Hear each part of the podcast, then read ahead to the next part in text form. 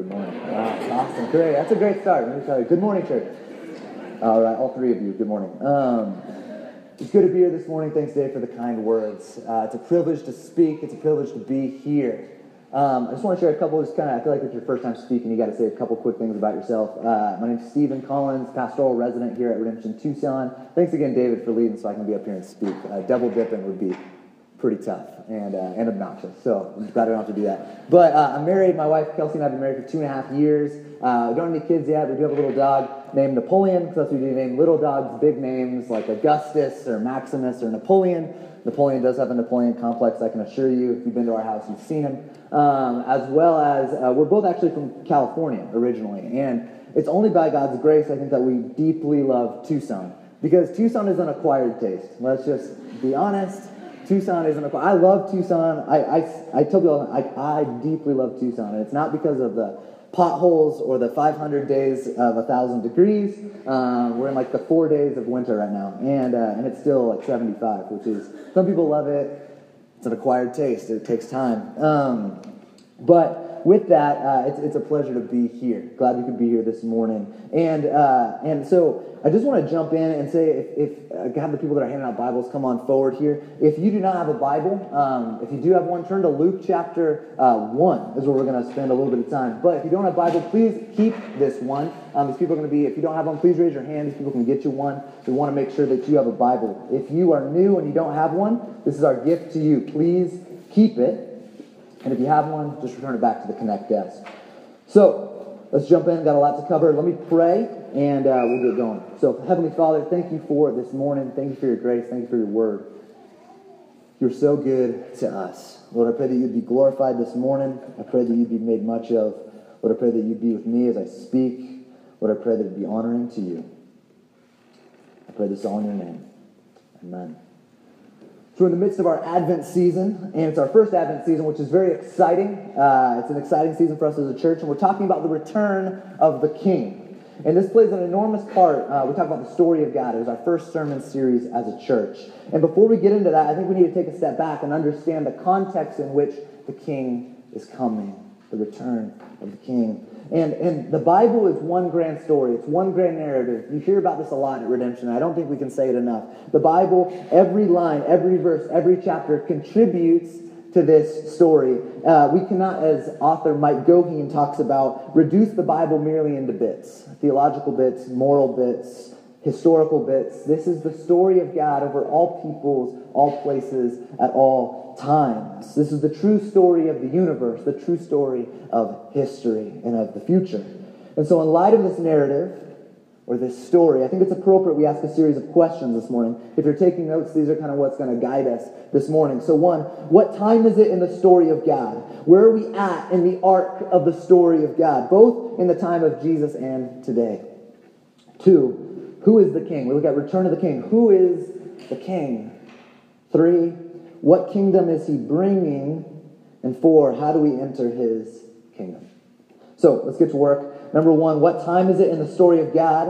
Where are we at in the arc of the story of God? We need to go back to the beginning. God created the world in beauty and honor and goodness, and the kingdom was united. God reigned, and all was in perfect justice, harmony, humanity, creation, and they were flourishing.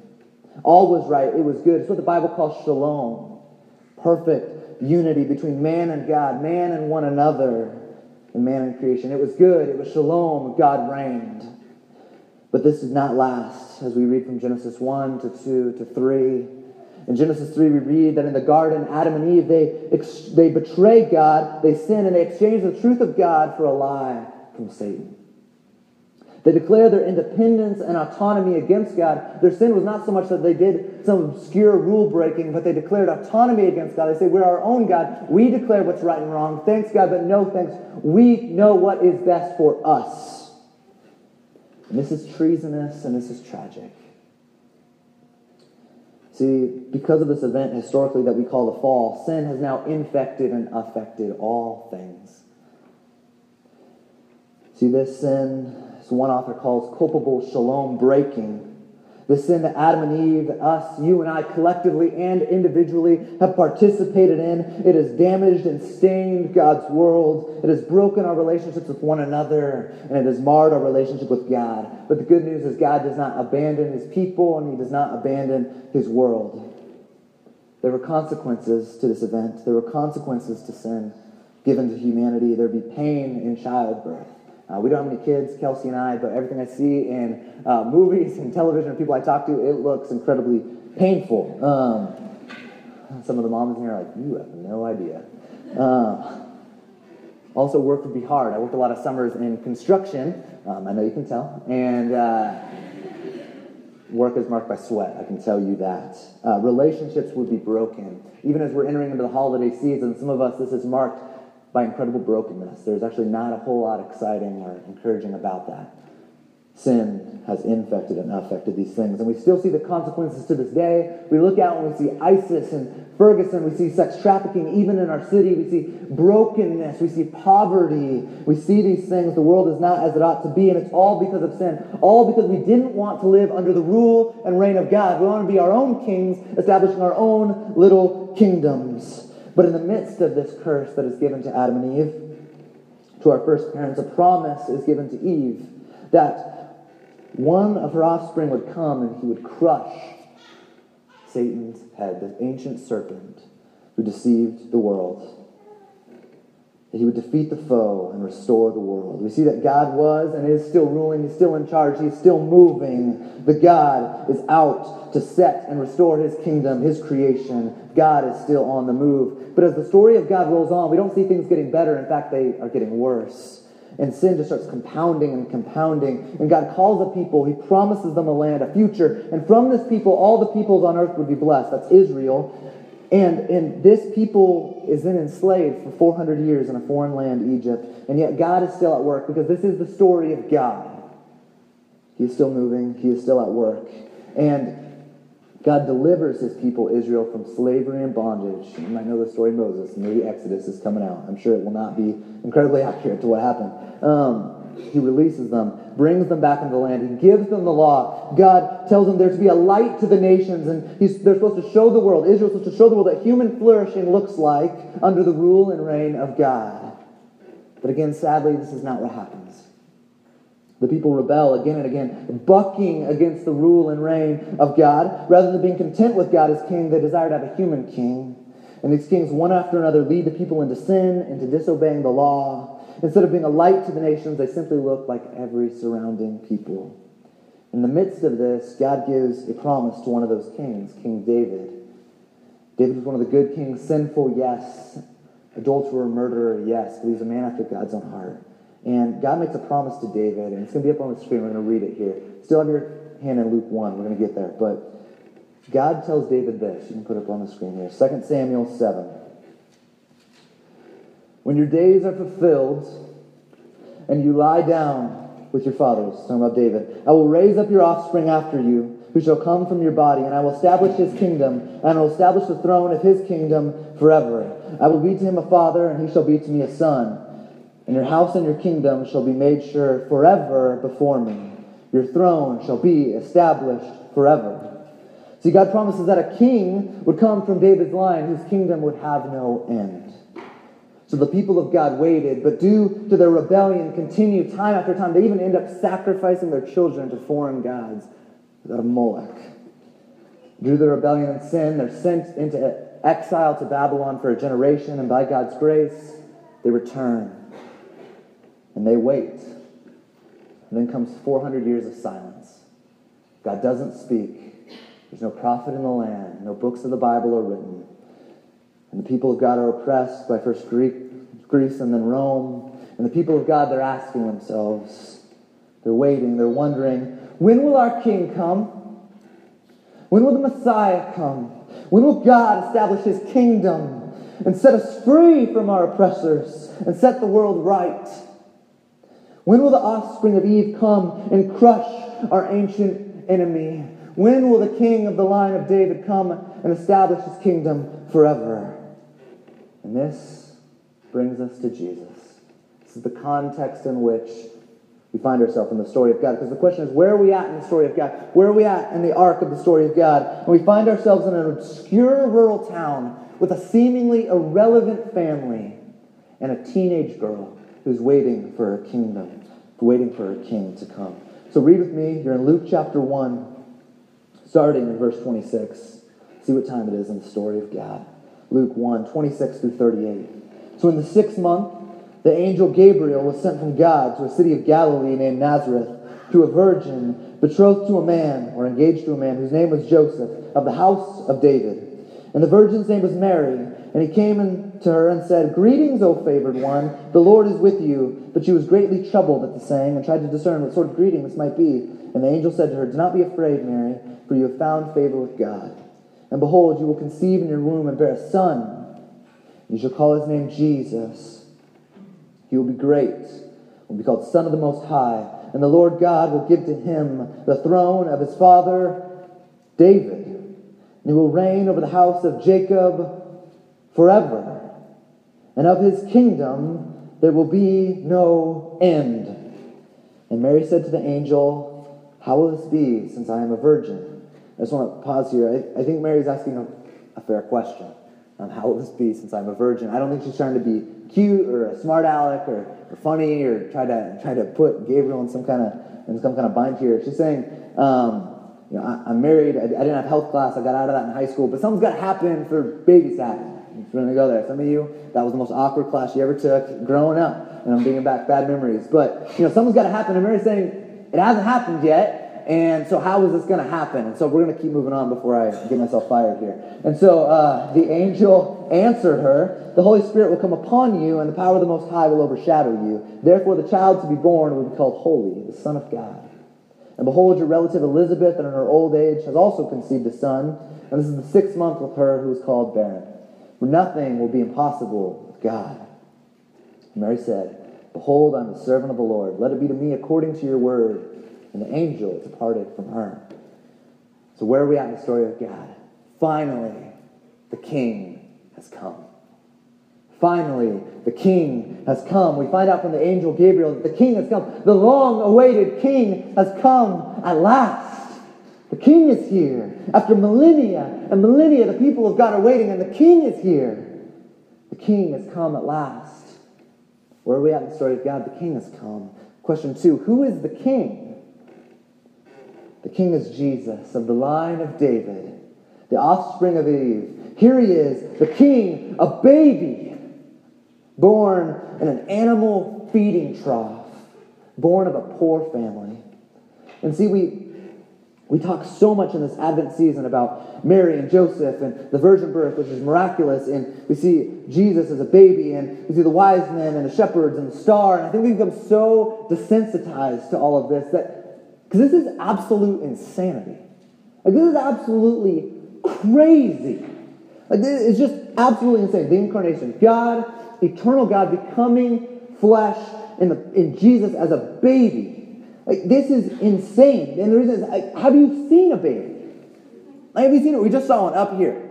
A baby. Some of you have babies. Some of you had a baby. I, we don't have a baby. I've seen babies. And I can tell you, they can do nothing they can do absolutely nothing. They do like one of four things. They eat, sleep, poop, and cry. Like they do one of those four things all the time. We watched a baby recently, um, so I have great experience with babies. And uh, are like, what are you talking about? Um, watched a baby for a number of hours, and literally, she sat in this little car seat thing on our couch for like five hours and did eating, sleeping, crying, poop, like in one of those orders, and then there's the small window or large window, depending on the baby, that are just looking cute. And so you got that. And so the question I have is how is this baby going to destroy Satan? End injustice, eradicate evil. What is this baby going to do? It's Jesus, the creator of the universe, the one by whom and for whom all things were created, enters the world he created as a baby. Jesus, God in the flesh, is born to a no one family. Like, let's just try to wrap our minds around. He's born to a no one family in a nowhere corner of the world. Nobody's insignificant, seemingly. He doesn't come as a war general or get born into the high priest's home or gets adopted by Caesar or something. He's born into this family. It's just, it's just, it tells us something about greatness, about the character of God. It tells us something about humility. If you want to be great, be humble. If you want to lead, serve. Christianity is the only religion where we see God is humble. Jesus coming as a baby. And I, it just blows my mind. The King of the universe, the King of kings, Lord of lords, eternal God comes as a baby. And I tell you, this isn't how I would have done it. Like, luckily, this is the story of God, not the story of Stephen. Um, because, it, and when we get like the whiteboard out and the father and the son are talking, Jesus, this wouldn't have been, all right, you're going to come as a baby. Like, that wouldn't have been on the whiteboard. That wouldn't have been part of the game plan. But Jesus comes as a baby. My plan, if I was like drawing this thing up, here's the play Jesus is like bandana on, like let's do this thing, like Jesus is descending with like machine guns blazing, like coming down like a flying tank, and this is gonna go quickly because no one's got tanks then. And so he's just coming down and just, I just picture like, Rome, you're done. Here we go, enemies eradicated. I just picture like, oorah, Jesus coming. And like it was today, I think for just creative irony, because I'm sick of seeing this like Go Devils hashtag. Like for creative irony, irony, Jesus would come like right on Sun Devils Stadium, just for for the irony of it all. Like, oh, Go Devils, huh? Here we go, boom, we are here. And I just think that that just makes a lot of sense. But and this is in some ways what Israel expected too. The king's here, let's grab our swords, let's go. I don't know why swords are down here, but grab our swords, let's do this thing. And this is not my story, but it's God's story. And this baby is born a king, and he grows and begins his public ministry now as a man. And we read this last Sunday, but I think it's important to understand how central the kingdom of God is to Jesus. So you can read with me Mark 1 14 and 15 will be up here on the screen. Jesus came into Galilee proclaiming the gospel of God and saying, The time is fulfilled and the kingdom of God is at hand. Repent and believe in the gospel. This is first words that we have recorded of Jesus. First line, first words, first book, Mark. Chapter 1. What does Jesus say? The time is fulfilled. The kingdom of God is at hand. Hear me. The kingdom of God is at hand because the king is here. The kingdom of God is at hand because the king is here. Every kingdom that has ever existed has one thing in common a king. Every kingdom has one thing in common, and it is a king. See, the king comes, and therefore so does his kingdom. I want this to, how is the kingdom of God here? The kingdom of God is here because the king has come. And then Jesus starts doing things like healing people and exorcising demons and saying people's sins are forgiven, which is something only God can do, which tells us something about who Jesus is. That one's for free. And uh, he starts raising people from the dead and calming the natural order. Storm, you are done. He takes a little boy's lunchbox and feeds thousands of people. And what he's doing, he, he, Jesus cares for people. It's absolutely that. But Jesus also is giving a foretaste, a movie trailer, if you will, a preview of what the kingdom of God will be like. There'll be no sickness, no pain, no death, no sin, no demons, good food, good wine. Jesus turned water into wine. Some of us are saying amen that there will be that. Um, and most of all, the kingdom with a king. And so the question is who is this king? The king is Jesus, and he is good. And then something very unexpected happens. He is put to death by the very people he came for. The incarnation, Jesus' birth, nativity, all of this should point us to the cross. See, Jesus not just come to heal people and do miraculous deeds, he died for our sins. See, Jesus came to die. That was his mission. The wages of sin is death. The price of sin is death. We deserve death. You deserve death. I deserve death. So Jesus died in our place for our sin. Jesus takes all of our sin because from the beginning, from the garden, from the dawn of time, all throughout the ages, the problem is sin and it must be dealt with. And it is dealt with in Jesus. See, Jesus must die to get the people of God to live in the kingdom of God, to rule under the reign of God. See, Jesus must die to get the people of God back, to live in the kingdom of God under the rule and reign of God. This king, he created us, but he also died for us. The good news is death cannot defeat our King. Death could not defeat our King. He rose again, defeated death, showing the power of our King and the power of his kingdom. See, the question really, how will this baby eradicate evil? This baby grows up to be a man, and this man dies, and he rises again, showing us the power that is in his name, the power that is in our king, the power that is in his kingdom. Death is defeated. Satan is beginning to be overthrown. And so he appears then after his resurrection to his disciples. And after his resurrection, it says in Acts chapter 1, you can go to the next slide here. These are some of the last words of Jesus that were told about Jesus. He, Jesus, presented himself alive to them, his disciples, after his suffering by many proofs, appearing to them during 40 days and speaking about the kingdom of God. I think it's interesting that Jesus begins first words, first line, the kingdom of God is at hand but also, one of the last things we hear is Jesus is continuing to talk about the kingdom of God. Jesus can't stop talking about the kingdom of God. From beginning to end, our King is talking about his kingdom. See, Jesus is proclaiming this because Jesus is the King. Jesus is the King. Who is the King? Jesus is the King of the line of David. He's of the offspring of Eve who will crush and did crush Satan. And he is also the suffering servant who takes away the sin of the world. So, where are we at in the story of God? Who is our king? But also, another question we got to ask is what kind of kingdom is this? What is this kingdom all about? Like we looked at earlier, Jesus brought foretastes of the kingdom in his miracles, showing us what his kingdom would be like. There'd be no death, good food and wine. I'm just going to keep saying that one. Um, there'd be no sickness. And something that Ricardo Stewart says up at, said up at Redemption Tempe I found helpful, and uh, we'll have it up on the screen here. He says, one way to describe the kingdom of God is that it's God's reign over God's people in God's place. One way to describe the kingdom of God is that it's God's reign over God's people in God's place. So, what kind of kingdom is Jesus bringing? It's a kingdom that's all about Jesus. It's his kingdom, his people, his place. The kingdom is all about the king. You can't love the kingdom and not love the king. You cannot enter the kingdom without being made right with the king. We'll get to this in a, in a few minutes here. The kingdom is all about the king, but also this kingdom is already, but not yet. And, and this is huge. This is something we talk about a lot at Redemption. We talk about the story of God. We talk about the already, but not yet. We'll talk about the sacred secular divide.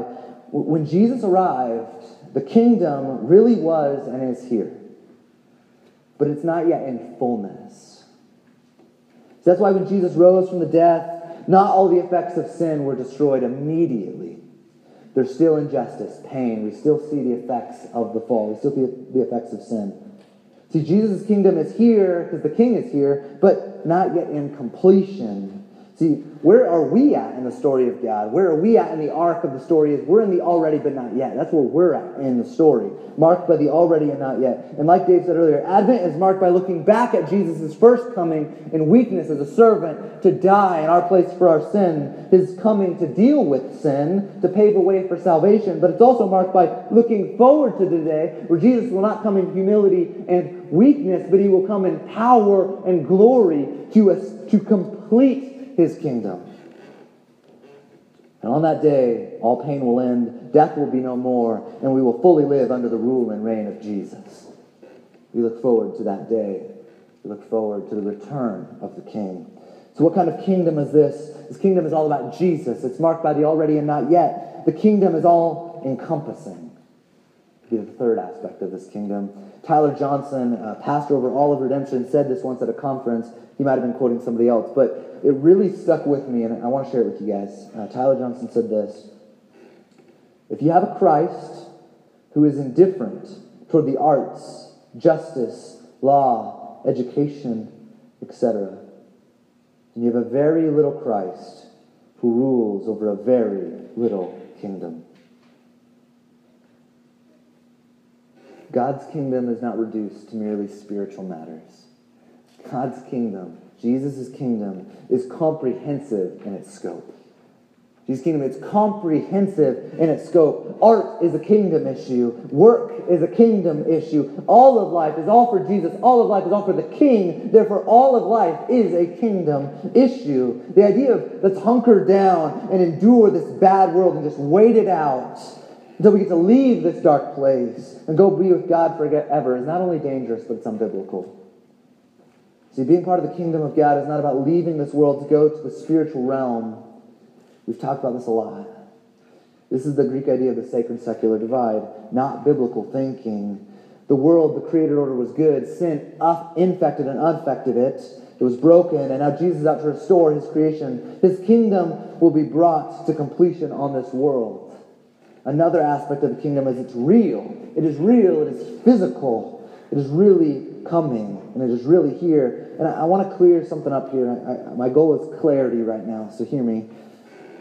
I believe when I die, as somebody who has trusted and surrendered his life to Jesus, I will leave this world and be with Jesus in heaven. That is promise to the Christian. I believe that. But that's not the end of the story. That is not the fullness and completion of the kingdom.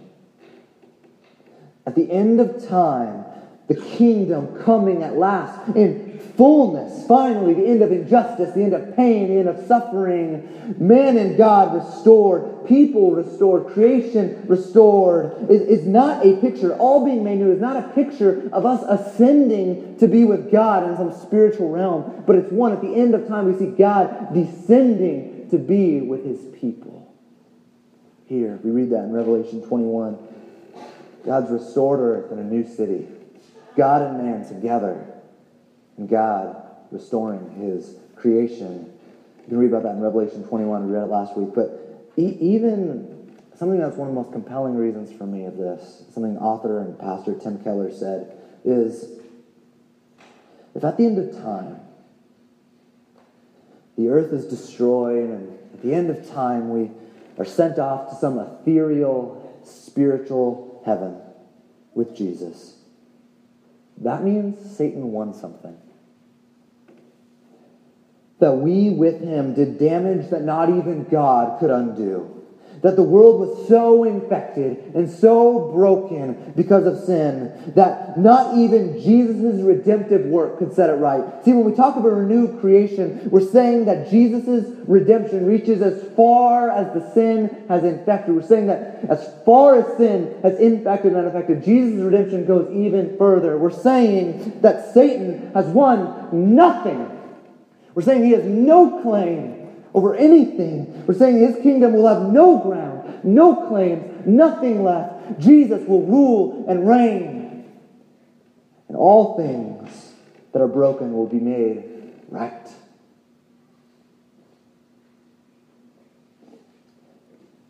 This is good news. I, I think it's important that we talk about where are we at in the story of God. I think it's important that we talk about who is the king and what kind of kingdom is this. But I think it's also important that we talk about how do we enter this kingdom? How do we enter his kingdom? Because even if we all want to be a part of it, doesn't mean we all will be. So that leaves one final question, number four. How do I enter his kingdom? How can I be a part of the kingdom of God? And thankfully, Jesus answers this critical question in John chapter 3. So, one of the last scriptures we're going to look at, John 3. You can turn with me John 3, 1 through 5. Now there was a man of the Pharisees named Nicodemus, a ruler of the Jews. This man came to Jesus by night and said to him, Rabbi, we know that you are a teacher come from God, for no one can do these signs that you do unless God is with him. Jesus answered him, Truly, truly, I say to you, unless one is born again, he cannot see the kingdom of God. Nicodemus said to him, How can a man be born when he is old? Can he enter a second time into his mother's womb and be born?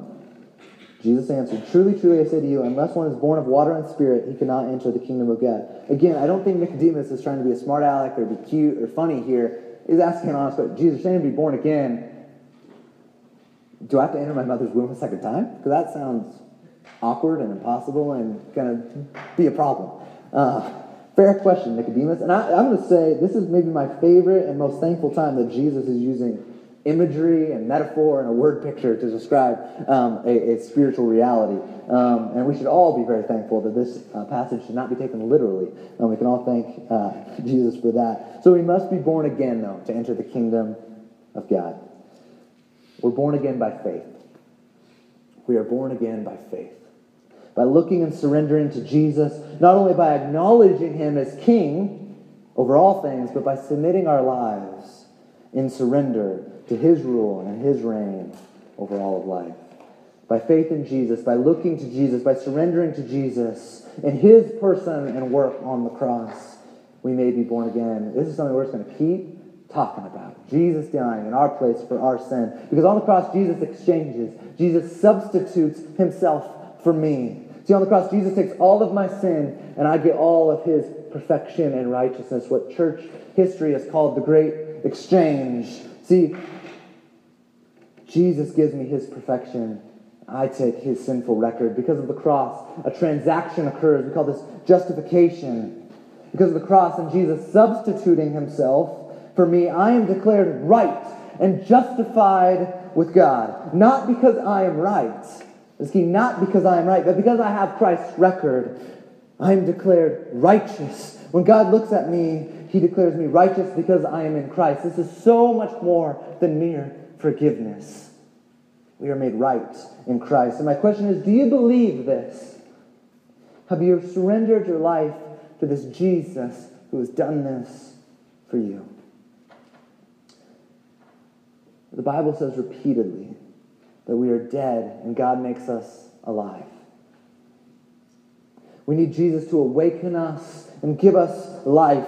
In Christ, we're literally a new person. We get a new legacy, a new identity. We're justified. We're made right in the sight of God. We're also adopted into the family of God. This is being born again. This is the language of being born again, a whole new person. It's as if you're being born again. See, God does this in us. We do not muster this up ourselves. God does this in us. We do not muster this up ourselves. And this is the only way to be a part of the kingdom of God. It's the only way to be a part of the kingdom of God. Surrendering to Jesus. Jesus paved a way, and He's inviting you to enter in.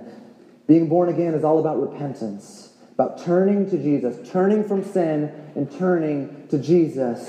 Being born again is all about surrendering your life to the rule and reign of God. All of history is marked by people not wanting to submit all of life to the rule and reign of God. All of the Bible is marked by this. Adam and Eve did not want to live all of life under the rule and reign of God. Israel did not want to live all of life under the rule and reign of God. The Pharisees, the religious leaders who put Jesus to death, did not want to live under the rule and reign of Jesus. Do you? Do you want to live under the rule and reign of God.